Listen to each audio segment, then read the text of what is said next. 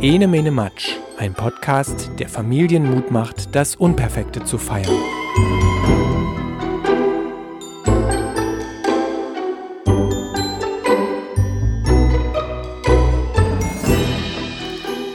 Hier ist Maja von enemenematsch.de, ein Podcast, der sich mit Kindheit und Kindsein beschäftigt.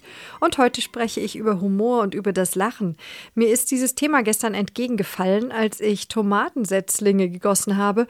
Und im Anschluss an die Tomatenaktion stand ich vor einer Gruppe Jugendlicher, denen ich etwas erzählt habe. Und die fingen plötzlich an zu lachen und machten mich dann darauf aufmerksam, dass an meinem Jackenärmel so eine Pheromonfalle klebte. Die kennst du sicher, diese klebrigen gelben Teile, die man in die Blumentöpfe stecken kann kann, wenn Pflanzen von kleinen Fliegen befallen sind. Und irgendwie bin ich also beim Gießen daran hängen geblieben und gestikulierte dann mit dieser Falle am Arm eifrig vor den Kindern herum. Und das war wirklich ein lustiges Bild, das zu einem freundlichen Heiterkeitsflash führte. Ich sage freundlich, weil ich über das gute Lachen spreche und nicht über das dunkle, also das Auslachen, Lachen auf Kosten anderer oder Mobbing. Denn Lachen kann ja auch missbraucht werden. Dieses positive Heiterkeitslachen, aber verbunden mit gutem Humor, das kann dagegen sehr heilsam sein. Und es ist eine ganz einfache Methode, um Situationen zu entschärfen, um Probleme zu relativieren. Dieses Quatsch machen und Lachen. Humor an sich ist auch etwas, das man im Umgang mit Kindern ganz wunderbar pflegen kann. Humor entspannt. Es entspannt stressige Situationen in der Familie. Und weil ich wegen meiner Klebefalle am Arm dann auf dieses Thema gestoßen bin, habe ich mich gleich nochmal weiter kundig gemacht und habe mir verschiedene Definitionen von Humor einmal angesehen. Eine ganz schöne ist zum Beispiel, Humor ist die Begabung eines Menschen, der Unzulänglichkeit der Welt, den alltäglichen Schwierigkeiten und Missgeschicken mit heiterer Gelassenheit zu begegnen. Humorforschung, die Gelotologie, ist auch ein eigenes ernstzunehmendes Gebiet. Schön ist in diesem Zusammenhang auch ernstzunehmende Humorforschung. Also es ist ganz ähm, ein eigenes Forschungsgebiet.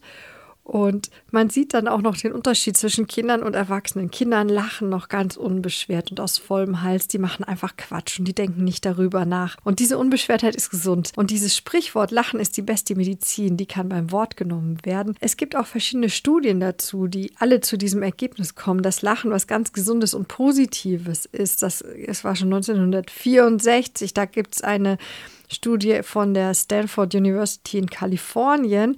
Und da hat man herausgefunden, dass 20 Sekunden Lachen den Körper mindestens genauso fordern wie drei Minuten Joggen.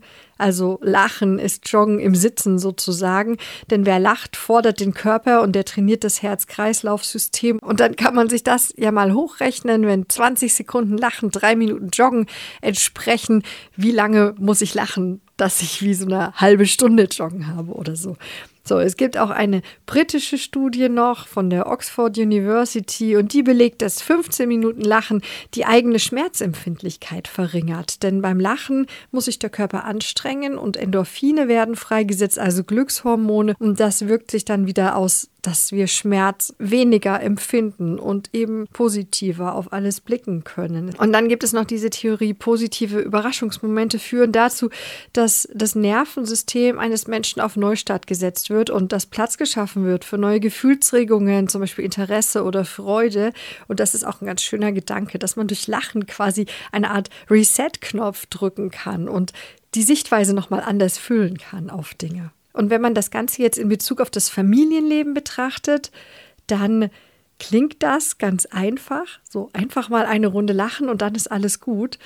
Im Grunde ist es aber wirklich so, wenn du das schaffst, viel zu lachen mit den Kindern, Quatsch zu machen, die Dinge einfach mal von der humorvollen Seite zu sehen, dann entspannt das ganz viel. Lachen entspannt den Körper und Geist gleichermaßen. Das ist auch was ganz Tolles.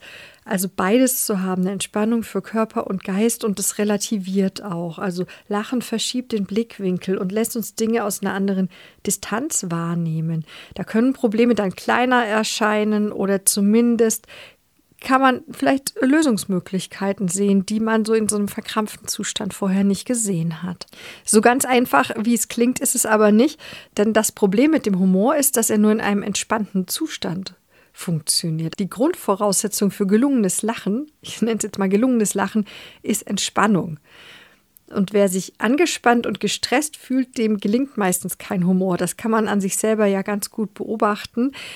Aber das ist ja auch eine Sache, die man ein bisschen steuern kann, glücklicherweise. Denn es gibt Humorkiller.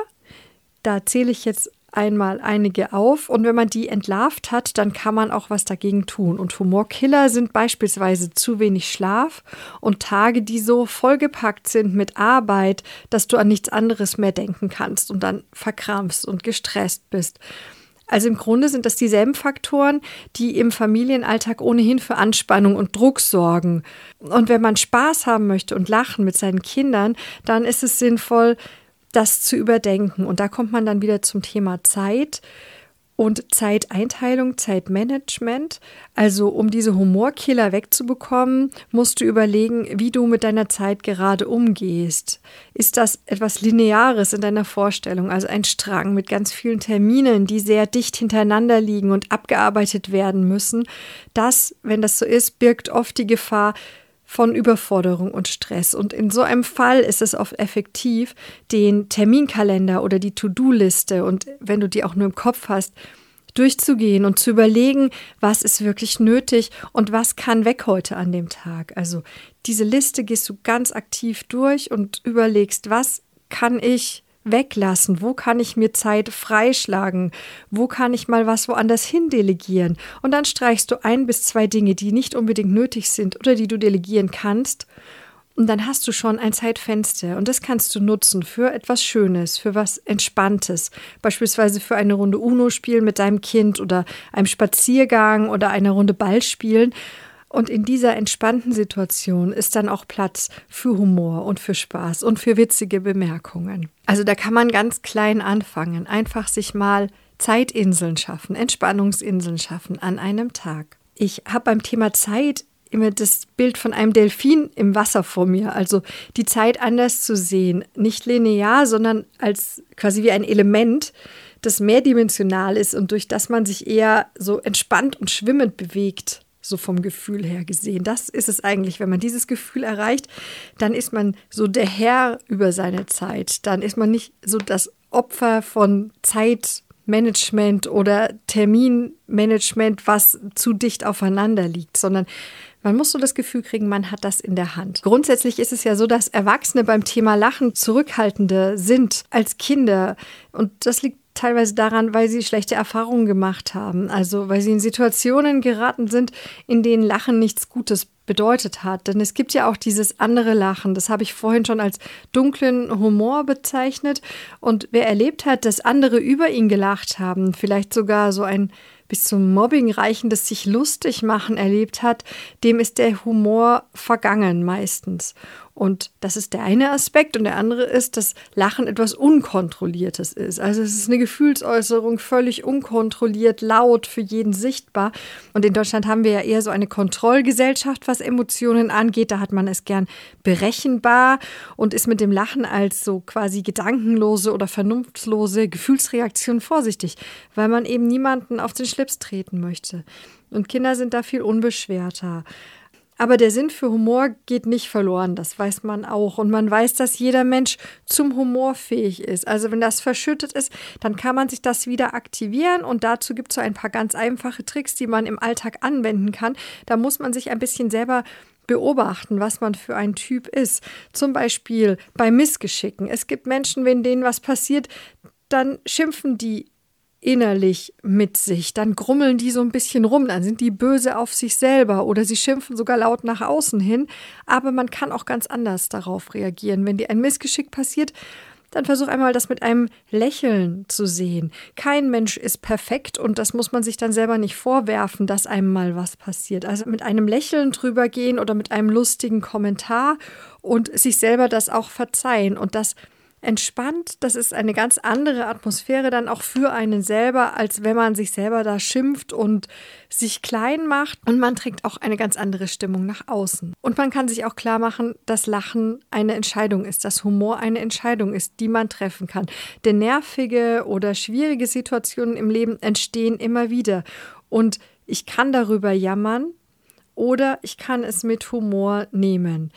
Natürlich, wenn was ganz schwierig ist, dann kann man nicht immer alles mit Humor nehmen, aber ich denke, du weißt, was ich meine. Es gibt die Entscheidung, in manchen Situationen, zu sagen, ich steigere mich jetzt da in diese ganze Problematik rein oder ich versuche mich durch Humor, durch einen entspannten Blick auf die Dinge zu relativieren und das Problem anders anzugehen und zu lösen.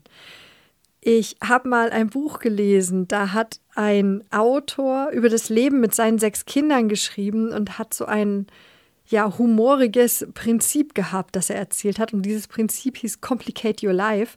Und dahinter steht der Gedanke des Überdrehens einer Situation. Also wenn etwas kompliziert ist, dann mach es noch komplizierter und dann noch komplizierter und dann noch komplizierter. Und irgendwann ist alles so verknotet, dass du über der Sache stehen musst. Sonst würdest du vielleicht verrückt werden oder so. Du merkst schon, dieses Prinzip, das ist ein Augenzwinkern an sich, aber ich finde, da steckt so was Wahres dahinter. Vielleicht hast du das auch schon erlebt. Wenn sich zu viele Dinge überstürzen, dann hat man an einem bestimmten Punkt die Wahl, jetzt entweder völlig durchzudrehen oder auf das Ganze mit wohltuendem Humor zu blicken und es dann so knotenweise wieder auflösen zu können. Ich kenne schon diese Situationen, diese ganz alltäglichen, in denen es greift. Ich habe das neulich erst gehabt, da kam ich bei der Arbeit in Stress, weil ich ein wichtiges technisches Gerät zu Hause vergessen hatte, das ich unbedingt brauchte und ich musste dann zurückfahren und das schaffte natürlich Zeitdruck schon von vornherein und hatte beim Rückfahren hatte ich schon gesehen, dass Stau ist wieder in meiner Gegenrichtung. Deswegen habe ich dann das Fahrrad genommen bei meinem zweiten Anlauf, um zur Arbeit zu fahren, weil ich dachte, dann bin ich vielleicht schneller.